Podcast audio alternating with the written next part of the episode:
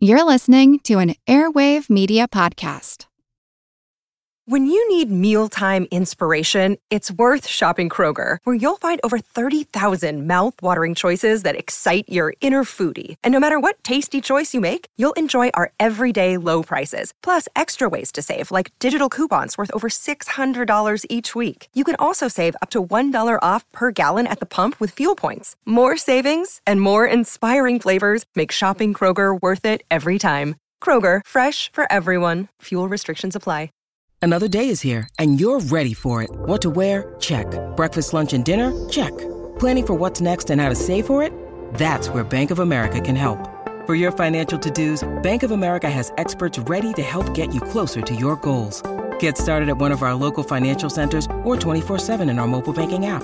Find a location near you at bankofamerica.com slash talk to us. What would you like the power to do? Mobile banking requires downloading the app and is only available for select devices. Message and data rates may apply. Bank of America and a member FDIC.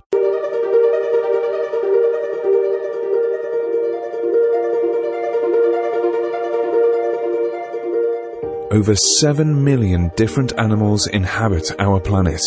But there was this one video I watched of a New Caledonia crow, which was incredible.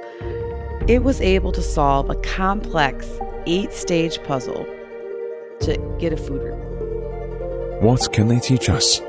You know, zoologists are calling crows feathered apes because their brain to body size ratio is high compared to a lot of birds. Many species are in crisis and need your help. Join the movement at allcreaturespod.com.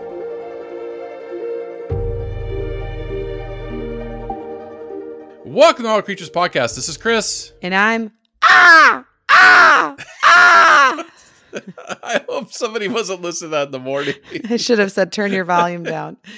yeah, we can open with that. I'm Angie, actually, No. in case you're in case you were confused by that crow call. if this is your first All Creatures podcast, generally it isn't a comedy podcast, but uh, we do crack jokes at each other. But now, welcome uh, to the Crow episode. And what I just said to you before we hit record, it's all about behavior, baby. This is an amazing, incredible bird. Incredible bird. Uh, It's going to be a lot of fun today, Chris. Uh, so many interesting facts about crows in general, but their behavior is just amazing. Uh, they're very intelligent, and I think we've been putting them off for a while because I knew it would take a lot to do the research to give Mhm. them the Mhm. credit that they deserve. Because sometimes crows are often considered bad or unwanted, and uh, after this podcast, if you ever thought that they were either just a boring or a, a mischievous blackbird flying in the sky, this podcast will change your mind. Crows are extremely intelligent and uh, luckily enough for us chris and i with our schedules we actually had two weeks to prep for this podcast so i hopefully Mhm. we'll give it justice uh, chris and i are not ornithology experts and i and i definitely looked around to uh, potentially get one on the podcast so that's uh, hopefully in the horizon sometime getting someone on here that can really just talk about some of these cool experiments in a little bit more detail about just how intelligent crows are and yes it's it'll be a good one I knew it. So I pared down my slides on on other sections because the behavior, reading about all of the incredible stuff they can do. uh, We're gonna get there, but wow, wow. And we just did, you know, the Dracula parrot, and we talked about some of the intelligence within parrots, but uh, the research on crows is going to blow you away. So right and i think that you I i, think wait. you just hit the nail on the head is that everybody thinks of parrots oh they have the intelligence of a two-year-old or older and they have this vocabulary that isn't necessarily them talking per se a lot of it's mimicry of the of the human language but they're very smart but i'll tell you what chris after studying crows for the past two weeks and really dive doing deep dives into some of this stuff i'm having so much fun walking rainbow in maddox uh, because there's crows in my neighborhood and they actually Mhm. they get mad at rainbow a lot i think because it's their breeding season right now and she likes to uh, always kind of chase after them and stuff and they know her so Mhm, they call mhm, to each mhm. other when they see her in the field because i'll let her off leash and we'll play frisbee and stuff but of course she she'll uh, you know cause a little bit of ruckus and so i mean I just am not looking at them the same at all. This has been a really eye opening podcast for me. And I hope for other listeners out there that were maybe taking crows and their incredible behavior for granted, which I know I was definitely, that hopefully this podcast will change you. And when you just go for a walk, whether it's in a park or uh, in the woods, that you will start looking at crow behavior, crow communication completely different. And I'm having a lot of fun trying to identify the difference between crows and ravens. So we'll talk about that in the mm-hmm. podcast today. And uh, we'll talk about two the different species depending on where you live. There's a lot of species of crows, which I did not know I that. Know. We're gonna fo- that blew me yeah, away. Yeah, we'll focus on the American crow today, but we're gonna talk about the Hawaiian crow and the mm-hmm. Mariana crow from the South Pacific Island that are endangered. In fact, the Hawaiian crow or the alala is actually extinct in the wild. So we're going to talk about their conservation story, which I had no idea. Uh, yeah. So it's going to be a fun pod, that's for sure. And I, I yeah. promise I will pare down my 30 slides and make it tolerable. no, I mean, well, a couple of things you said, you know, they, they know rainbow. Yeah. I mean, I was reading that they, they, they know human faces. They remember people up to like six years or five generations, up to 10 years. Yeah remembering yeah, they are uh, either a person in a mask and yeah so we will we will touch on a lot of this stuff. It's just it's really mind-blowing and yeah uh, and i think we're just at the tip of the iceberg of learning just about how crafty they really are and uh yeah. and that they should be more associated with intelligence and perhaps reverie than trickery or death mm-hmm, mm-hmm. Absolutely absolutely. And then you did mention the hawaiian crow. Very very interesting conservation story that we're going to talk about. But yeah i think this was like the first extinct in the wild species we've covered. There's only about 110 left in the world. So very very very interesting. And then angie last night you know I, I, after yesterday and i was like okay my slides look good. You know we're going to record the next day. I'm laying in bed and i'm like oh snap scarecrows. I forgot to research scarecrows. like, where did that come from? So stay tuned to the end. I'll, I'll, save that one for after all the behavior stuff. But the genesis of scarecrows and, you know, when did that begin and why? And why is it called scarecrows and all that stuff? So, anyways, we're to get there. Just quick thank you to our Patreon supporters. Melanie, uh, this week, thank you so much she upped her monthly contribution. Thank you so much. It, it, it's keeping us going.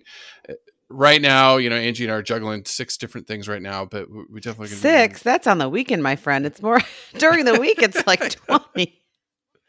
Well, we just started the semester here in New Zealand, and I'm just like I'm running around. I, I literally work every single day, but this podcast is worth it. And you know, like today, I was updating the website Rachel's been doing amazing write ups for us, and you know I'm a little bit lagging on that, but uh, keep trying to keep it all together. But I just you know just looking at what we've done the last few months, I'm just you know, I'm grateful for you as a podcast partner. So thank you, Angie. And then I'm grateful for our supporters. Yes. So absolutely, you. Chris. Thank you to everyone who's listening, people that send us emails. I'm working on some more kids podcasts. Uh, those are always fun interviews that should be, be coming your way in the near future. And of course, I always like to mention that you can give us a five star review on iTunes and of course, write some kind words. Those are, that is always appreciated and it helps get our podcast in more circulation. Yeah, you know, uh, uh, real quick shout out to Thad. Yeah, he's asking for termites. So again, we have to talk about that. So yeah, him and his wife have been traveling around the U.S. and Mexico, and they've been listening to the podcast. So shout out to them, and and and we'll talk about doing some of those invertebrates. But jumping into it, Angie, because we got to get to behavior, but we need to lay the groundwork. Uh, always describing a crow. It, it, it is a beautiful bird. I mean, they are. They're very, you know, compared to say a vulture or something, they're very, very pretty. Bul- yeah. Vultures are pretty in their own unique way. Uh, it's just yeah, the head is yeah, bald, but it serves a purpose, right? But it does. It does. No, the American crow is a gorgeous bird. They're completely black in color, but their feathers have this glossy, almost slightly iridescent look to them.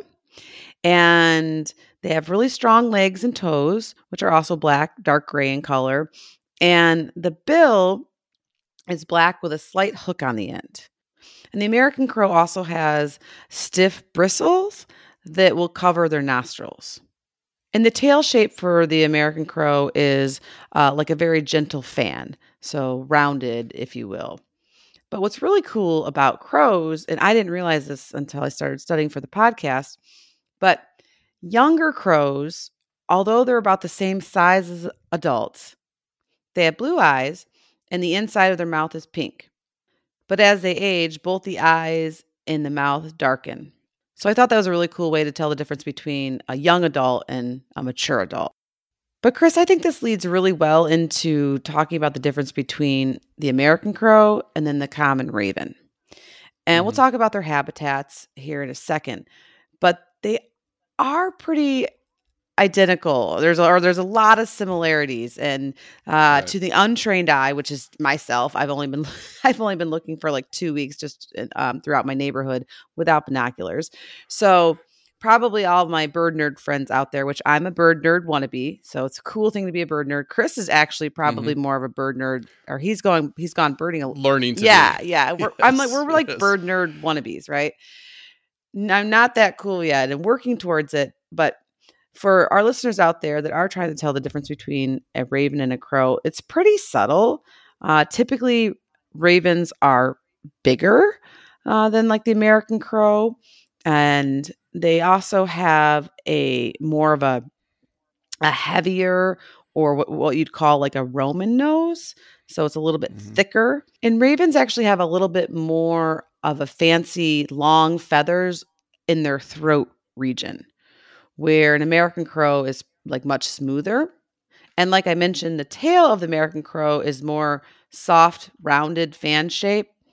The common raven is almost more of a wedge or a V shaped, mm-hmm, mm-hmm. much more dramatically. And they make different vocalizations. Croaks more come from ravens, and caw caws come more from the American crow. So there are there are definitely differences, but they're going to be more in size and then the tail feathers. And I tried to take a picture of one today to see if I could zoom in to see if there's if I saw any throat feathers, but my my camera didn't work that well because it was too far. It was too yeah. far away. So I got to keep yeah. trying. Um, but yeah, that's some of the main differences. But overall, they're just a, a, a strong looking black bird that are really beautiful in the sunlight when they have some of that iridescence. And um, yeah, they're just such an icon. They are, they are, they are. And yeah, I mean, the American crow, length, body length wise, you know, 16 to 20 inches or 40 to 50 centimeters, wingspan 33, 34 inches to almost 40 inches, so almost three feet, mm-hmm. and weighs about a pound. And the the ravens are about double the weight of the American. Crow. Oh, okay, I didn't realize. Okay, that's much larger. Mm-hmm. Yeah. Good point. Yeah, and their wingspans get like about four feet, and they're just they're just bigger. They are bigger. Now the Hawaiian crow is interesting. Is nearly the size of a raven. It's a big crow. So it is bigger than the American. Sure. Yeah, mm-hmm. it's bigger than the American crow. And then Angie, the rook. Don't forget the rook. It's I always forget about the rooks. Rooks are a little bit smaller than crows. So the ravens are the biggest, crows in the middle, and then the, the rooks are the smallest. Now the American crow ranges from just into northern Mexico up through the 48 continental US and then into the southern reaches of Canada. Now, the crows that are in Canada, they do migrate southward in winter mm-hmm. uh, because it does get very bitter cold up Those there. Those are some smart crows. yes, yes. And then in the American West, you know, some of the desert regions, you you might not find crows. It's just too hot, probably not enough prey uh, for them. But you're going to find them in almost any habitat. Right. That's the cool thing. I mean, yeah. if you if you're in New York City, like my friend Sammy, you can yeah. probably go see them in the parks there. I'll have to ask him. I, will have a job for him. And yeah. if you, of course, live in suburban areas, they're definitely there. And any type of woodlands, absolutely. So they're a really accessible bird, and I love that. Mm-hmm. mm-hmm. Yeah, yeah. I mean, they're everywhere. They're everywhere, and they've adapted well to human intrusion into the environment. Yes, they have. They've, they've done really well. Yeah, except the Hawaiian crow. it's just not doing as well. They were on the main Hawaiian island, but again, they're back under human care, and we're going to tell their story here in a minute. But before we get to them, you know, American crows and and talking about why care and, and this goes into some of the scarecrow too. Like we even said before we started you were we were talking about that and and crows were really thought to be devastating to american crops and a nuisance bird one that that had a lot of negative connotations to it but the we're finding out that's not quite true i mean they're they're pretty important i read before i let you run with it a crow family can eat over 40,000 grubs, caterpillars, worms, insects in one nesting season that are pests to gardens and, and crops, right? I mean, they do a good job. Absolutely, Chris. At this point, there's just not the uh, evidence based research to support that they are just super dramatic and harmful to crops. Um, in fact, some of it is suggesting that they might be more helpful or neutral or definitely less impactful than what was thought of them historically uh, when we think of the scarecrow right and so they do play this really important um, ecosystem role first of all crows will eat, will eat anything so yes they will eat your crops mm. but they will also eat the insects on your crops as well and they will also spread seeds too so they definitely have mm-hmm. a really important role for seed dispersion to depending on where they live and what their diet is. And what I found super fascinating is the American crow is what is known as a centennial species. And as a centennial species, the American crow is an indicator of the presence of West Nile virus in a certain area. The West Nile virus can be very devastating, and crows can get it but they cannot transmit it to humans directly at all. And so, if there's a certain area where mortality rates of American crows are really high, like 70, 80%, that helps alert scientists to start trying to figure out what's going on in that area. And this might be an indicator that West Nile is present in this area and so it can help alert people to protect themselves um, from mosquitoes and of course their their pets horses so the crows can be actually really helpful um, in this kind of transmission arena yeah, no, West Nile virus. I, I could sit here. And that's be a whole podcast on that. Uh, when it first came out in the late '90s, you know, early 2000s in the U.S. and as it marched westward, it it is very fatal to horses. Uh, people can get it uh, birds carry it and the mosquitoes bite the bird then the mosquito goes and bites a horse or a person. Uh, dogs can get it other animals can get it so uh, not a fun disease and yeah. I'm so sick of diseases right i now. know i know. We're gonna get to and we're gonna get to some of the cool behavior here soon i promise but well no and they think in 1999 yeah. that it um it took out about 45% of the american crow population. Yeah it was devastating. Yeah. Crazy it was bad. It was really bad. Yeah west nile virus is not fun well, let's talk about the Hawaiian crow, Angie. It, ah, this this leads. Per, this is exactly why we should care yeah. about it. Uh, is yeah, yeah, Chris. That's exactly what we what we should be talking about because it's a really interesting and hopeful story. And the American crow is least concerned. Their population mm-hmm. is doing great here in the United States or North America, except for the Hawaiian crow, which is a separate species. Um, and in the Hawaiian language, it's pronounced alala, which I just think is very fun to say and very nice. Um, but this is going to be Corvus Hawaiian. you go. Corvus Hawaiiensis. There you yeah, go. There you go. I did good. Okay. I mean, there I don't normally do that. Yeah, so look good. at me stepping out of my yeah, comfort zone. I love it. uh, but this is this is why I do this podcast, or why we do this podcast, mm-hmm. I should say, because this was just so interesting to me. I feel like I'm kind of in the know about endangered species and I'm always learning. But I had no idea that there was a Hawaiian crow that was extinct from the wild. Yeah, yeah, yeah. Yeah, it disappeared in 2002. That, you know, in the 90s, there was less than 20 alala remaining in Hawaii. Less than 20. Like I said, mm-hmm. Yeah, like I said today, because of human intervention, there's over 110 today. They were hunted illegally, uh, poached, or killed by farmers because, like we just said, that they, they were thought to destroy crops. They have lost a lot of habitat. They just have not been able to adjust to the presence of people. Cats, rats dogs, mongoose. yeah, rats. Yeah, rats climbing trees, eating eggs, young chicks. So they've done very poorly. And uh, luckily, these aviaries have, have kept them. And they reintroduced 30 back into the wild in 2016 on the Big Island of Hawaii. And they, ha- they had some breeding success. They thought, wow, these birds were, were going to do okay. They were in a, a natural area reserve. Uh, this was a, a project with Hawaiian State uh, Conservation Agencies and San Diego Zoo Global, which I think we're going to talk about at the end. You have many friends there. Unfortunately, uh, in 2020, they could only catch, they only found about five remaining. I mean, they've been monitoring them and they've been declining. And so they could only find five that they were able to catch and bring back in under human care.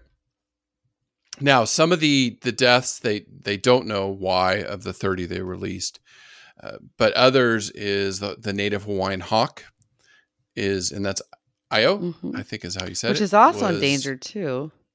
Yeah, yeah. Uh, but they they had preyed on a bunch of them, and then there was some winter storms blew them out, and and they they never found them.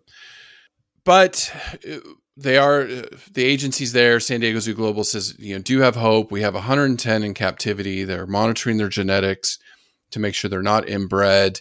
Uh, they are looking at to do more reintroductions in the future.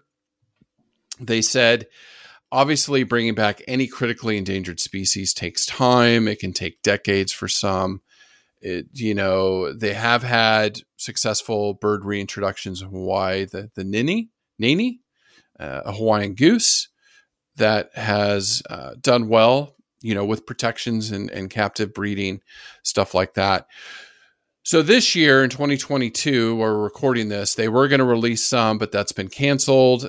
They they're still doing studies on like the density of the hawks in the region. They might release them in family groups. Right. They were I mean, doing I'm a little more research thinking that maybe if they release them in family groups that they would have a better a better chance. Yeah, I mean, think about it with such low numbers and and reading their behavior, how they defend themselves, that mobbing behavior that that they do.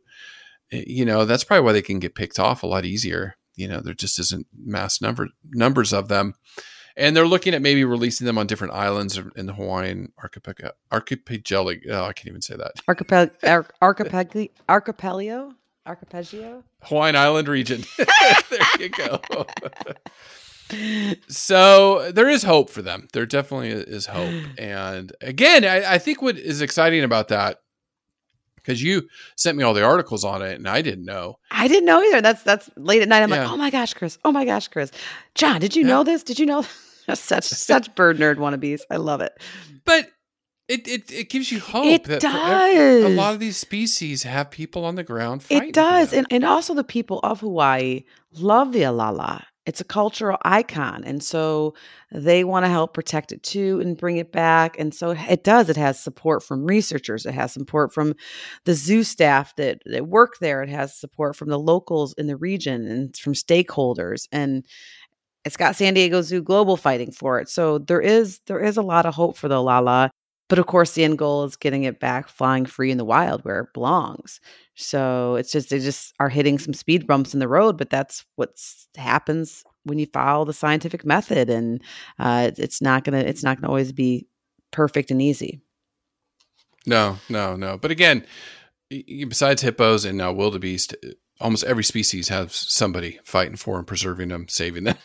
I mean, the wildebeest does, but you know, uh, the organization's dedicated to them. Uh, going to evolution on crows, pretty interesting. I mean, get through some of this quick. I mean, the Aves, it's the birds, over 10,000 species. The order is Passeriformes. So we've done quite a bit. The shrike, uh, many songbirds. Half of all birds, about 6,500 species, are in Passeriformes. So it's a massive, massive order. The family is Corvidae. So this is where you'll hear them called corvids. But with COVID out there, I don't think we we use co- corvids as much because people will get confused. So, anyways, Corvidae is the family. 133 species, large family of crows, ravens, rooks, magpies, and jays. So I think we'll do some more from that family. There's some cool birds in there.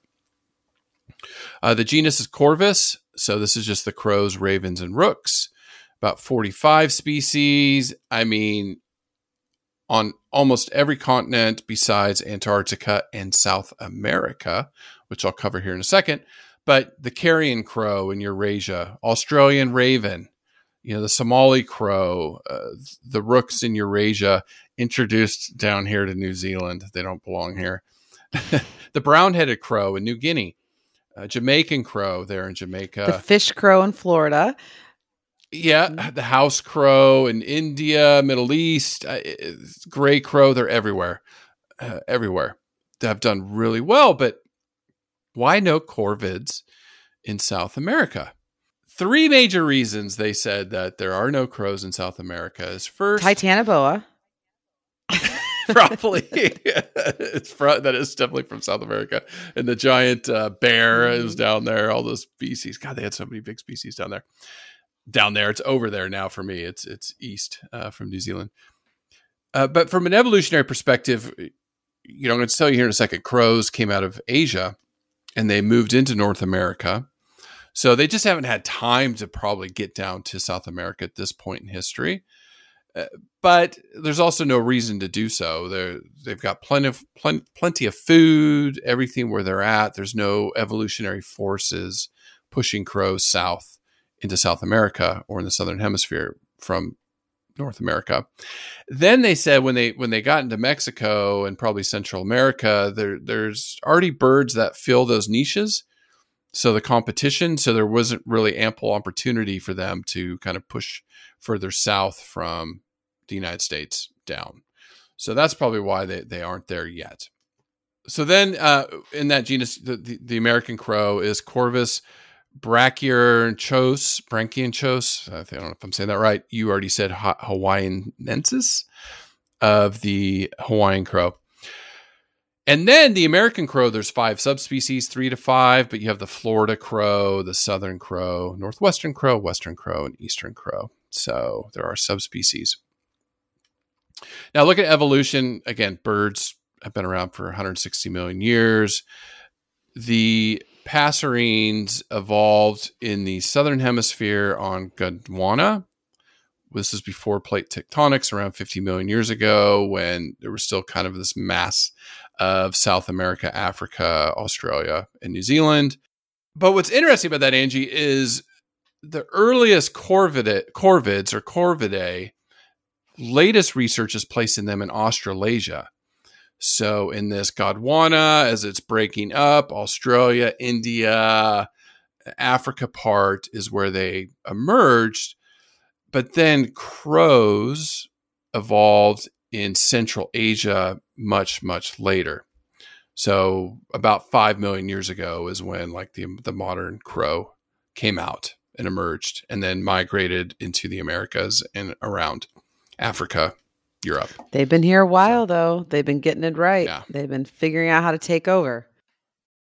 Your brain needs support, and new Ollie Brainy Chews are a delightful way to take care of your cognitive health. Made with scientifically backed ingredients like Thai ginger, L-theanine, and caffeine, Brainy Chews support healthy brain function and help you find your focus, stay chill, or get energized. Be kind to your mind and get these nootropic chews at ollie.com. That's O L L Y.com. These statements have not been evaluated by the Food and Drug Administration. This product is not intended to diagnose, treat, cure, or prevent any disease. I'm Jane Perlez, longtime foreign correspondent and former Beijing bureau chief for the New York Times. I've been a foreign correspondent in lots of places Somalia, Indonesia, Pakistan, but nowhere as important to the world as China. I mean, China is not dropping anti democratic paratroopers into Montana. But of course, we did see things like the weather balloon slash spy balloon riveting the whole country for a week. This is Face Off, an eight part series in which we'll take you behind the scenes to key moments in the tumultuous US China relationship. We'll speak with a diplomat, a spy, a tech reporter, a US admiral, even Yo Yo Ma. Plus, my pal and noted China historian Rana Mitter joins the conversation. We'll look at what's driving the two nations apart and explore whether anything can help bring them back together. Face Off launches April 9th. I know what a lot about we're going to talk about today, and I'm trying to leave you as much uh, time as possible. But I had to throw this in here. The smartest bird in the world. If you had to vote think about, and I, and I know we're, we're budding bird nerds, but this was voted the smartest bird in the world. I think an African gray parrot. Close, close. That was second. Okay. Is it in the parrot family? Mm-hmm. Yeah. Yeah. Even though crows are thought to be maybe smarter. Yeah, I was gonna say. I mean, honestly, after doing after researching the risk podcast, I'd say crow, but I'm going with it what the literature says. Um oh, uh macaw. No, it's near me.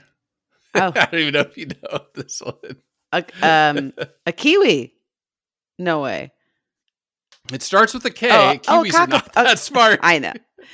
oh, oh, we don't want we don't want to offend our kiwi fans. We the kiwis Yeah, are very no, no. smart. Um Uh, oh, a cockapoo. Close. Am I saying It's that right though? Cousin. cockapoo? Yeah, cockapoo. yeah, Cockapoo, cockapoo. sorry. We will cover Kakapo soon. The Kea. Oh, the The, Kea. the Kea Alpine Parrot. oh, very, very, okay. very- interesting. Yeah, very cheeky, Mhm. very naughty, uh, very. uh We we we laugh. Jesse has them at at the I've Hamilton got to look Zoo at a picture of this guy. The Oh, they're Kea beautiful. It's the ones with like the parrot? the green and red, and their their feathers are just beautiful. Some of the most beautiful parrots in the world. I cannot wait to get to see them in the wild. Uh, hopefully this year. oh yeah, Just they're saw a video. bird. Oh, they're beautiful. Are they the ones just that are most video- to test? I guess I always feel like it's African grays, but Aver- oh, probably because they're more, but recently the the Kea was was hailed as this the world's smartest because they they consider them almost as smart as a four year old Oh, okay. Child, intelligent, similar to primates. They solve puzzles. The Kea has figured out how to you know not only pop pop rubbish bin lids, they can open sliding doors. Uh, a Kea learned that if it brought firewood to a camp with this certain uh, hiker, he would feed them. The recently, I saw a video a couple weeks ago. Kea grabbed somebody's GoPro and flew off with it. it's in the South Island. They are beautiful, uh, smart, smart birds. they're So, endangered. Hmm? Yeah, everything's endangered down here, Angie. Yeah, Every na- every right. native is almost endangered. Yeah, it's just all of our invasive species making it tough on them. Mhm. So, anyways, but we'll see. Yeah, I We'll- think we'll we see. might I- I- after this podcast. We might need a Kia. I mean, Kias are beautiful, and now I'm driven. We'll hopefully cover them by the end of this year. But Yeah. I think we might need a um, intelligence cage match between uh, crows and Keas after this. It's I okay. We'll see. We'll see. I'll see what, what some of these facts I'm going to talk about to you behavior. I mean, it's I got to defend us down here in New Zealand. We're I love it. No, I love it though. It's yeah. uh and it's cool too that like I said, it is usually the African grays that get a lot of and they do. Their language Oh, is just incredible. Um, but it's Mhm. fun to highlight some of these less popular, less well known species. So Mhm, awesome, mhm, awesome mhm. job. Yeah, I came up when I was looking at because I was thinking like, oh, the giant, the, the largest crow ever, or whatever I could find, and I did find a cool bird with saw teeth that I'll bring up in a future podcast. Uh, this much larger than uh, the giant albatross, It's a crazy bird looking bird. But anyways, I saw world's smartest bird, Kea. I was like, what? and they are not. They are naughty. They are very naughty birds. They are very naughty, birds are the best.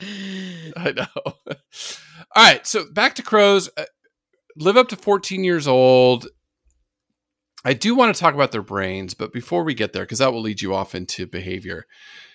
Uh, Nutrition, you said this. They they eat almost anything. Omnivores. Yeah, they eat, well they eat, eat they carrion? carrion. I forgot to bring that up and Yeah. why care. You know, they're some of nature's uh, cleanup crew too. I mean, not as much as Yeah, a I mean, they- vulture, but no, but still, yeah. I mean, they that, that's a big that's a big big role. Yeah, insects, fruits, seeds, grains, worms, larvae, Li- frogs, lizards, frogs, mice, rodents, little small mammals, rabbits, Mhm. garbage. They love garbage. clams. Yeah, they've been seen digging for clams. They've been seen dis- uh, where one will distract a river otter and the other one will steal the fish. I mean, just they're just incredible. They um they cache food. So American Mhm. crows will store food items, especially the meat and nuts and that really the the really good stuff. Uh, they'll store that. And of course, they're like intelligent eaters too. So they've been seen dropping nuts on hard surfaces to open them, um, stealing pet food. I even saw a video once where they were timing dropping the nuts, Yes. Where was just gonna say cars would run them Yes. over. Yes, they, they they saw the light Mhm. change. and they knew when to drop it the car would run over and then they would they would scoop it up crazy uh, they also now Oh. they also know know how to hold a nut with their foot and strike use their bill as a tool to open it as Mm-hmm. well so yeah very very clever um they use sticks to forage and we'll, i'll talk about that when i get to behavior as well they they will find the stick and then either make or modify it to fit in whatever crevice they need. So sometimes it has hooks on it. I mean, it's just incredible. No, they are. They're they're they are smart. It's, I'm going to try to defend the Kea, but I don't know. I, the, the the more I learn about crows, they're brilliant. It, real quick, they are preyed upon. Uh, like we said, the Hawaiian hawk, but the red-tailed hawks, great horned owls, snakes, domestic cats, raccoons uh, will will do that. And then I mentioned it earlier. If a predator's nearby or is bugging them, they will mob. They will group together and mob it and drive the predator away. So that's probably why the Hawaiian crows are having some trouble. They don't have the numbers to to, to mob a hawk to drive it off. So they are getting picked off. Mhm. Or to even do all the calling to alert friends and family members that there is a hawk in the area, things like that. Now, to lead you into behavior, I had to talk about their brain because there, there's a lot of research out there. Uh, the the evolution of the brain, you know, with, with from dinosaurs to crows, uh, there's a lot out there. You know, zoologists are calling crows feathered apes because their brain to body size ratio is high compared to a lot of birds and other species. So, for example, the New Caledonia crow, its brain only weighs 0.26 ounces. But according to its body size, brain to body size, that's 2.7% of their overall weight. For us, we have a three pound brain that's roughly 2% of our body weight. So their brain to mass ratio is actually higher than humans. I'm telling you, So of all trying all the birds, they're going to yeah. take over. It's going to be awesome. Crows, ravens, and parrots have the biggest brain to body size ratio. So they're considered the, the, the smartest birds in the world. You know, we, we covered this in the parrots, the, the parrot genome. I, I think there's some evidence there in crows too that that some of the genes that control intelligence are shared, so they're conserved. You know, in humans and or primates and these birds. uh, They have some things turned on that a lot of other birds don't or other species don't. So that kind of I think explains, you know, I think the the physiologists in us are trying to explain why are they so intelligent? Mhm. Why can a crow learn to watch traffic lights and know when it's red, they hop out and place a nut on the ground, hop away. When it's green, cars go by, breaks the nuts. It's red again. They hop out and grab the nut and fly off, or do it over and over. Probably because they're not on their cell phones. I But know, bump. but look how, but look how intelligent they are. They're smarter than what I'm us. saying. They're smarter than us. They're actually Yeah. not on their cell phones uh, when they're driving or on their cell phones ever. They're they're probably going to get leaps and bounds ahead of us because they're not on cell cell phones like us all the time. know. Uh, But yeah, Chris, you bring up fascinating points, and uh, they they have big brains, and and because of these large brains, uh, crows are good learners, good problem solvers, uh, inquisitive, sometimes mischievous, um, and they're just they're just fascinating. And the American crow is considered very intelligent. There's not as many scientific studies and evidence to actually prove this.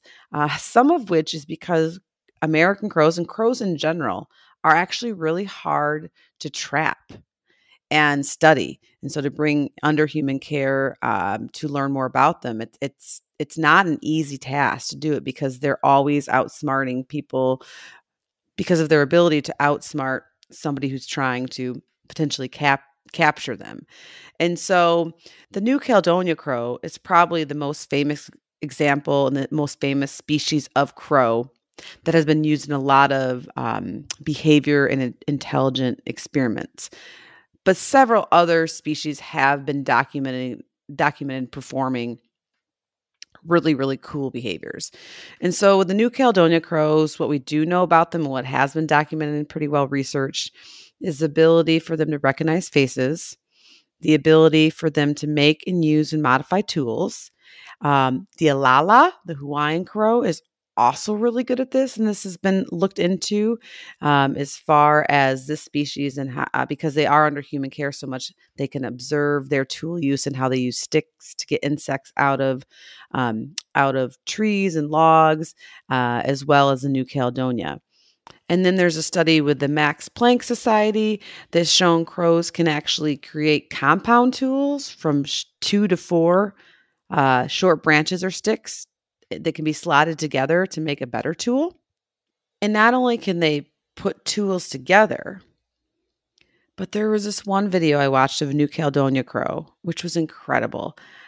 It was able to solve a complex eight stage puzzle to get a food reward. And the researchers had been working with it uh, to do separate pieces of the puzzle individually. But basically, within the first try, and under a few minutes of seeing all these puzzles put together, the crow figured out in order that it needed to first untie a small stick. The small once the small stick was untied, it used it to reach into pretty much like a cage to help roll a rock or a stone out. And it had to roll out three stones from these different little like cages. Once it rolled out all three stones, it had to then pick the stone up and put the stone into a container.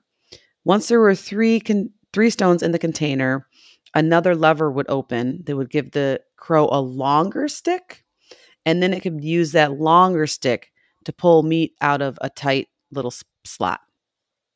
You sent me the video on it. So, yeah, so they had to get the little stick mm-hmm. And three separate cages with rocks in it to use the little stick to pull the rocks out, pick the rock up, stick it in that, that container, and then it needed three of those rocks to have enough weight to unlatch it to get the long stick to get the meat in the trap.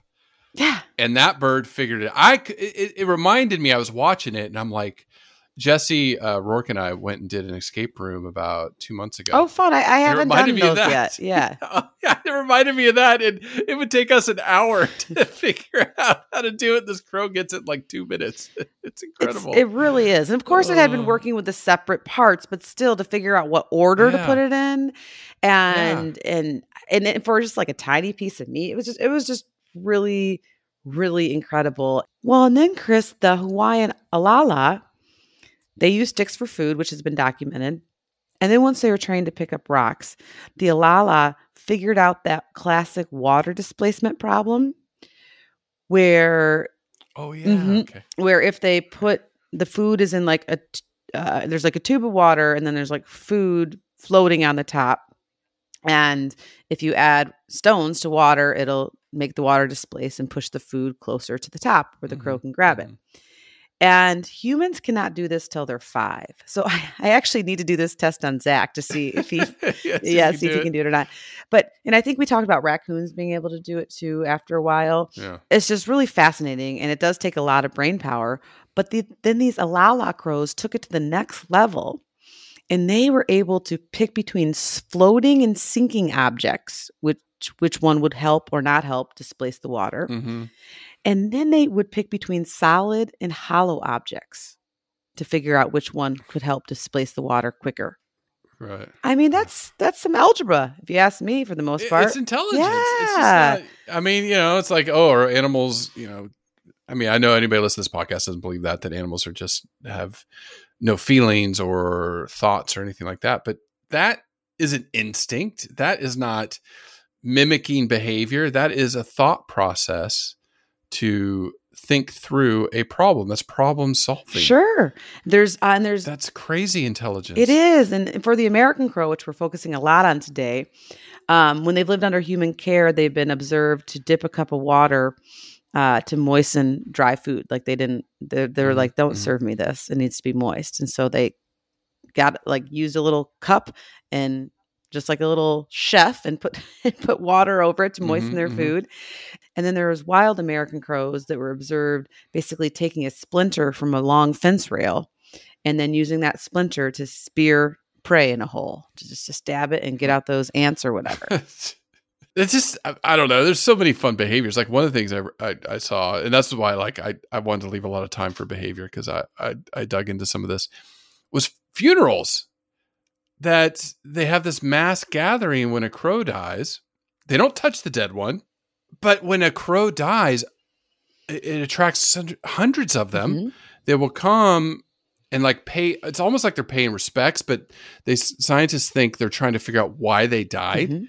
so what what killed you you know so uh, i don't want to do make the same mistake that you made Absolutely. you know so I, I imagine being the crow scientist like how much fun that would be yes, Chris. Well, that brings up a really good point. Um, there is a website called corvidresearch.blog, and it is run by a crow researcher who I was like, ooh, I got to reach out to her, named Kaeli Swift, uh, who, for her PhD project, did a lot of this research in crows and some of these uh, really cool behaviors, um, like the some of the funeral behaviors. And she has this really cool blog all about all about corvid research and you can ask her questions. And so she would definitely be a fun one to talk to and she comes out of the university of washington where that lab also ran a really cool long-term experience about american crows. And what they had done is they had captured some in nets and they did it while wearing like a caveman mask for i don't know why they selected that but uh then they put them back into the wild. So they caught them, they were wearing these caveman masks, and then they released them on campus. When the researchers would walk across campus wearing the same mask, the crows would yell at them and scold them and dive bomb Mm. them. Right? I Yeah. mean, it makes sense. They you, you were not nice to me. I did not like being caught in a net. Check this out. These crows held a grudge. More than 10 years after capturing just these seven crows, Mhm. more than half the crows on campus would still do alarm calls at the sight of a caveman mask. That is crazy. brilliant. 10 years later. yeah. And Yeah. not just the seven that experienced this, you know, stressful, not fun situation. them, yeah And so, exactly how they do this, of course, researchers don't know. Um, are they teaching one another? Is it the family units? Uh, we do know that uh, crows can form really close family units bonds for up to five generations. So, there definitely is information transferred from generation to generation. Um, and since they do live up to 15 years or so, it could have been the same birds remembering but teaching others i don't know it's just it's incredible i mean that is what a what a unique behavior right?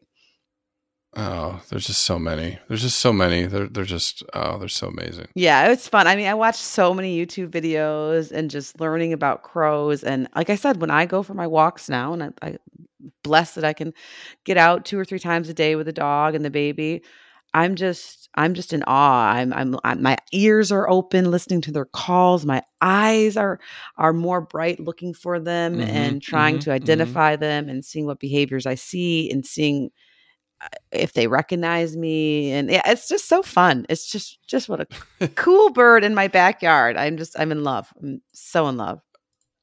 All right. So uh, besides intelligence, and and and we, we've established they are very smart, and we'll try to post some of those videos on the website. You can Google them; they're amazing to watch. What are just some of the other behaviors that are just like normal for a crow? Well, you bring up a really good question uh, because actually, when we talk about American crows, It's really hard to study them. Um, I have to give uh, Kaeli Swift a lot of credit. I'm sorry if I'm not saying her name right, but uh, it, it's really hard to do because they don't want to be studied and uh, they're hard to catch. Uh, so uh, there, we still have a lot to learn about them. Let me put it that way. And um, and we even even even with their intelligence, I think we're just once again at the tip of the iceberg. But what we do know is American crows do this really cool behavior called anting, and basically what happens during the anting behavior is a crow will put their body either on an ant hill or near an ant hill and basically allow the ants to just go in and out of their feathers.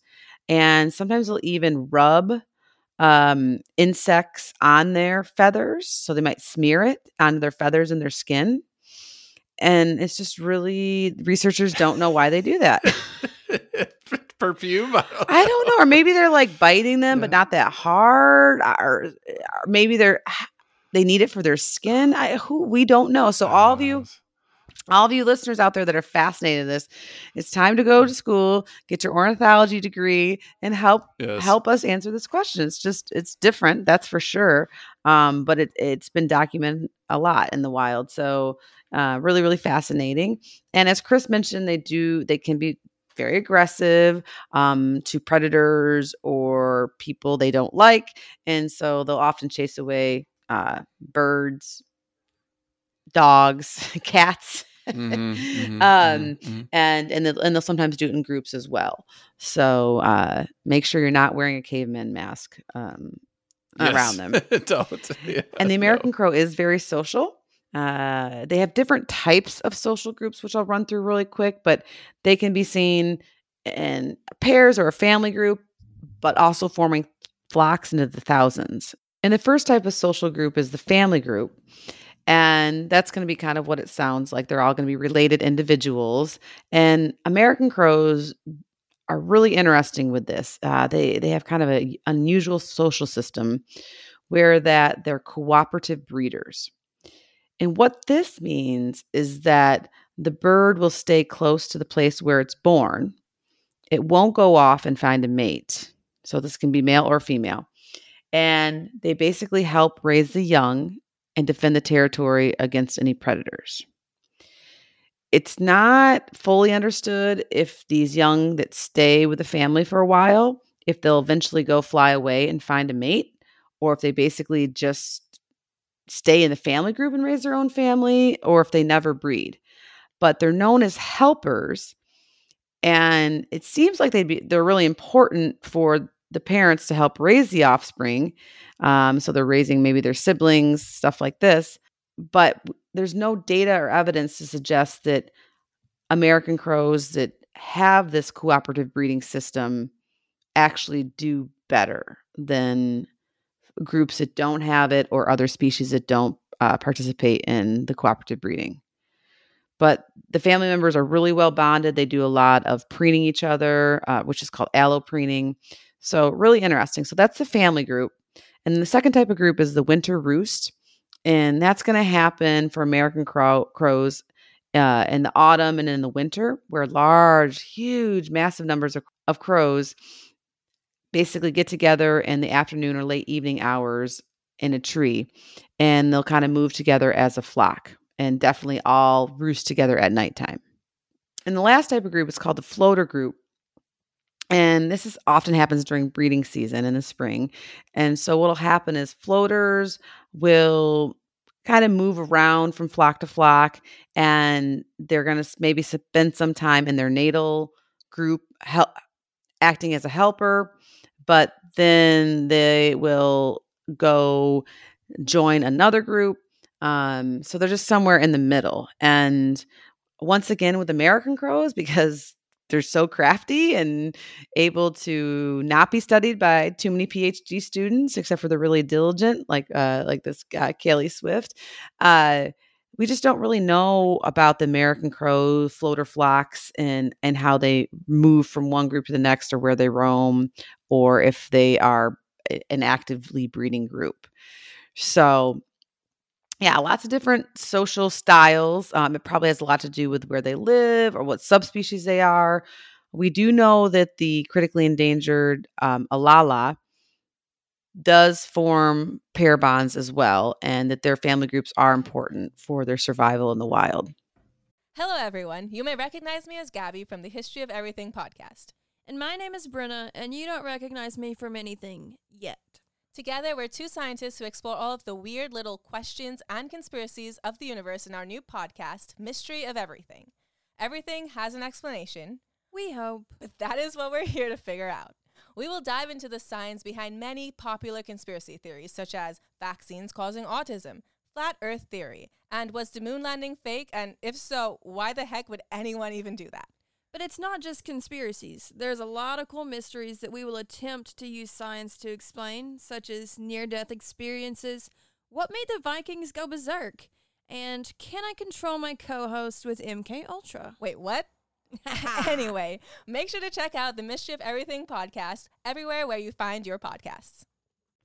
And I think that that was some of the the difficulty they're having is you know not only forming those pair bonds but protecting them, right? Sure. So when they do, yeah, that's why they want to kind of release them in bigger bigger family groups uh, to give them a better shot of survival uh, against some of these predators and stuff. But you opened up, ka ka ka. what do we know about vocalizations? I mean, these are very vocal birds, very loud. Oh yes, Chris. American crows and corvids in general are very, very vocal birds. Uh, they don't have unique songs like a songbird, so they have they have similar calls. Uh, both the male and the female do. They're not they're not necessarily different, but they have complex, unique, um, numerous. Uh, the Alala, for example, it's been studied. Um, they have over twenty five different types of vocalizations. So they actually put a number to them. Uh, for the American Crow, I'm not sure exactly what the number is, but they have the the caws, which they're famous for, which I opened with. So I'll, I'll spare you. I won't. I won't do that again. Mm. uh, but they have different types of calls. They have shorter, sharper calls or coos that are probably alarm or alert calls. They have longer calls, which might be used in territorial defense. Uh, they can do different repetition patterns of calls, which is called counter singing. So uh, that might alert their neighbors. They do double caws, they do harsher caws, and then they do a lot of other noises, including coos. And these can be very melodic. Um, they do rattles, gargling sounds. They make a ramble sound as well. Uh, so just a lot of different vocalizations and i'm super fascinated now too trying to like when i hear it i'm like oh is that like a, a long caw are they you know being territorial towards me or is that a short one? Or uh, and i would love to hear some of these melodic coos as well but I, though that's more for family members so I, I, i'm not part of their family right now so they they they won't be singing those to me just very very vocal bird and and that makes it so much more fun too to try to differentiate between all these different sounds that they make and what are they communicating? I mean with a brain like that and behaviors that we've seen for them just trying to get a little piece of meat i would be very curious to really know what's going on with their with their vocalizations and how much of it are we missing? Like i mean how much more are intelligent are they? Like when we think of dolphins right like mm-hmm. they they have their own individual names and stuff like that. Yeah, so it makes yeah. me really wonder if, if some of that's going on. It's just been poorly studied because they're hard to study in the wild. Yeah yeah they're very intelligent very intelligent. Yeah four four or five year old conversations they, they do. You, you have a five year old running around. I do so, and we talk a lot and the conversations are pretty pretty uh pretty intense sometimes. So yes. i can only imagine what the crows are saying. And then uh, the the the reproductive strategy of them. Well, yeah, Chris, they are monogamous, uh, and once again, the American crows will practice this uh, cooperative breeding uh, behavior. But what's really fun is their courtship. So when a male is trying to court a female, uh, he'll do this in a tree or on the ground. He basically will face the female fluff up his feathers, make himself look big and strong and shining iridescent, spreads his wings and his tail, and then he bows. And that's when he'll make this rattling song for her. So the rattle is not a typical vocalization that he makes. He saves that for his pretty lady friend. And once the female's interested in him, or if they already are um, a breeding pair, they'll hang out together and they'll are often seen touching their bills and preening each other's feathers. So very, very cute. I think it's fun to think of the crows that way, a little bit softer side, right? Um, touching Yeah. touching bills and yeah, it's just so cute. And when these mated pairs do come together, they're going to form large families. Uh, it can be up to 15 invi- individuals, and they're going to remain together for several years uh, over several breeding seasons to get this large group, which some of once again, some of these individuals will be helpers and some won't. Um, and, and we're still trying to understand more about that.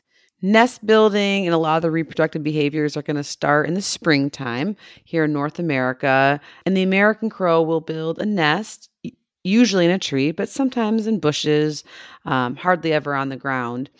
And for their nest, which is built by both the male and the female, so I like that the modern day the modern day relationship, right? Where both both both male and female pitch in. They'll create their nest out of anything from weeds to twigs to grass, moss, feathers, plant fibers. So they're pretty crafty. They'll they'll really use anything to create their nest. And the female will lay the eggs typically around April or so. Um, she'll lay about four to six eggs, up to nine.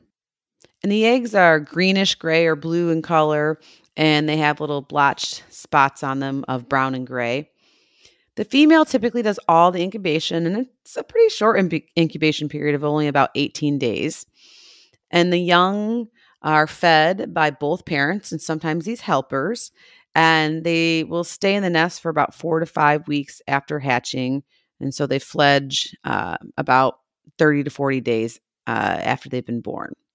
And once they fledge, they'll stick around with their family, uh, and then they may stay. They may stay on to be helpers in the next breeding season, or they may then go join or make their own new family group. And and researchers are still learning more about how that works uh, as far as who stays and who go and who and who leaves.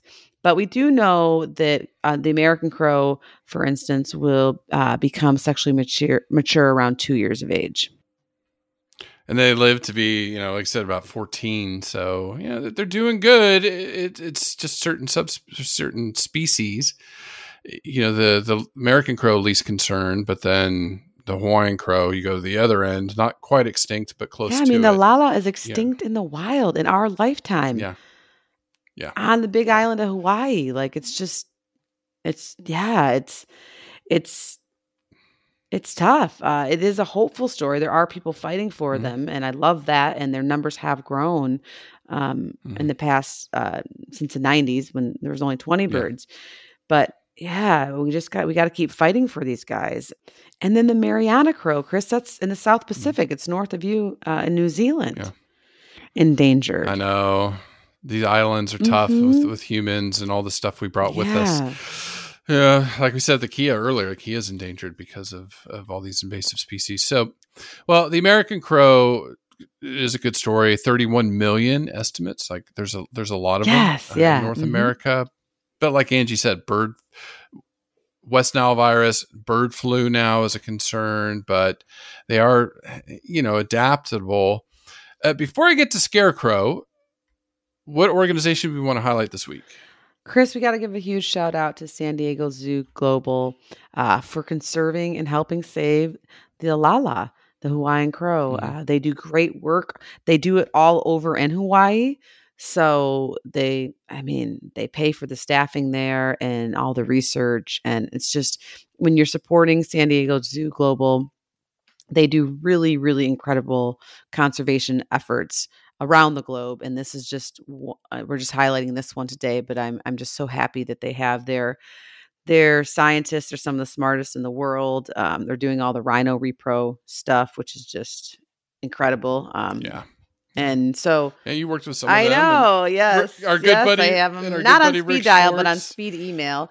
I'm not that cool yet, but so uh, so yeah it is uh it's they're just it's just a great um it's a great research conservation team there and of course a, a zoo. So even going to the zoo supporting them that way if you can't donate money is always always great. So thank you to, Yeah, I told Pip whenever we get to the states, we're we're definitely going to San Diego. oh Zoo, for so sure yeah family. yeah so Yeah, we're definitely going to go go back and it also the zoo. sends that important message too about the conservation that a lot of accredited zoos are doing that go kind Mm-hmm. of unnoticed a lot of the time because they're doing it over in Hawaii or they're doing it behind the scenes and they're in different countries and different continents. And so, uh, yeah, so Yeah, it's like we didn't even know the Alala story, and San Diego Zoo has people, resources, helping save the species that people don't know about. You know, so they're they're they're doing a lot of work behind the scenes, and that's why Angie and I are just like so f- fervent and and passionate. You know, as researchers, as scientists in the university setting, you know, uh, we sat and looked and said, okay, who's doing the work? Who can we uh, pair up with? And zoos are doing it. You know, Angie's PhD work was working with San Diego Zoo Global uh, and a few other zoos to to do her uh, dissertation work. So, yeah, good, great work there. And shout out to Rick Schwartz and, and all the folks there at the, the San Diego Zoo. Angie, Scarecrow, this was interesting because again, like I said, late at night, like, oh my goodness, I got to answer this. And so I, I, I jumped out of bed and made a note and then went back to bed. Answer scarecrows. All right. So how old do you think it is in history that we've used scarecrows? definitely since the Wizard of Oz. So I think that was in the, Yeah. and that was like in the 30s, 20s or 30s. You know, go way back. Uh, I, 200 years. yeah, right. Okay. No, wrong. Uh, over 3,000 years ago, Love it. the ancient Egyptians were hanging tunics on reeds to scare away scare away quail from their crops. So it was a scare quail. It, yeah, it was. It, it wasn't a scarecrow. I'm, I'm getting to the Okay, word scarecrow here in a minute. But what we think of as scarecrow, the ancient Egyptians were doing it. The, the ancient Greeks did it. They used Priapus, a fertility god, to frighten birds away. Over 800 years ago, the Japanese were placing kubiko to keep sparrows out of the field. And the genesis of scarecrow, okay, to, to, to scare away the crows. During the Middle Ages in Europe, young children used to go into the fields and, and clap and bang bricks together to scare away birds. And they called them crow scares because the crows would be hanging out in the fields and they thought they were part of the birds that were destroying crops when they were probably eating more insects than they were eating crops. But, anyways. But unfortunately, we all can relate to this. With during the plague in the Middle Ages, a lot of children died. So then farmers switched tactics because there was not that many children around, sadly, and stuffed old clothes with straws and then placed them in the fields to scare away the birds. And so that's the genesis of the word scarecrow in the 1580s. And it means figure of straw and old clothes made to resemble a person and set in a grain field or garden to frighten crows and other birds. So the word scarecrow has only been around for 500 years. Okay, so I was in the ballpark with A the word, not close. the concept. not the concept. The concept's been around for thousands, and it's not just crows. It's it's a lot of other birds that would come and eat the seeds and um, stuff like that, and dig them out. And so that that's what farmers did to keep them out of their fields. So scarecrow. So there you I go. love it. a little bit of trivia. Yeah. Fun. Uh, before we sign off, again, quick conservation tip: download the Bird app from Cornell, the Merlin ID Bird app, or eBird. Participate in bird counts, Angie. When you're out there, open it up with Zachy. Have him count birds with you. He'll love it. See how many crows, ravens, all the other wonderful light, you know, the, the woodpeckers, everything you have around you in Florida. So again, eBird, uh, it, it, it's global. Uh, I use it here in New Zealand all the time. They have certain bird packs for wherever you're at. So check that out. Awesome species, Angie. eh, we could have just done behavior for two hours if we really wanted. It's it just is so. Oh amazing. yeah, it's just incredible. And I mean, like I said, I'm I think I'm now going to be a lifelong crow learner. I just I just love them and and I think as time goes on, Chris, we might see that they outpace the Kea. But who knows? That's the fun. That's the Uh, fun of research, do. And uh, and hopefully we're inspiring people to become uh, bird researchers to help learn more about their intelligence. Because I do think we're just starting to understand it. And just just stay tuned. We have some big stuff coming. We have uh, two big interviews we're working on.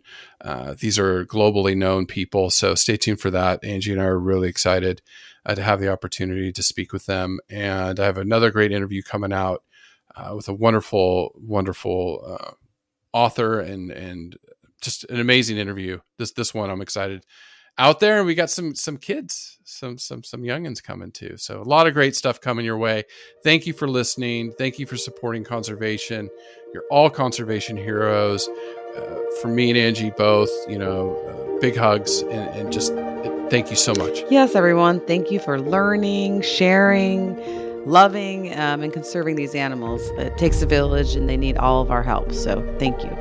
Listen, learn, share. Join the movement at allcreaturespod.com.